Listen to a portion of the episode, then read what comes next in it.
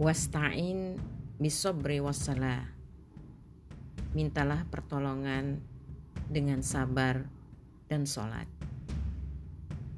Dalam kehidupan kita menghadapi ujian, tapi bukan untuk dijauhkan, tapi untuk dihadapi, diatasi.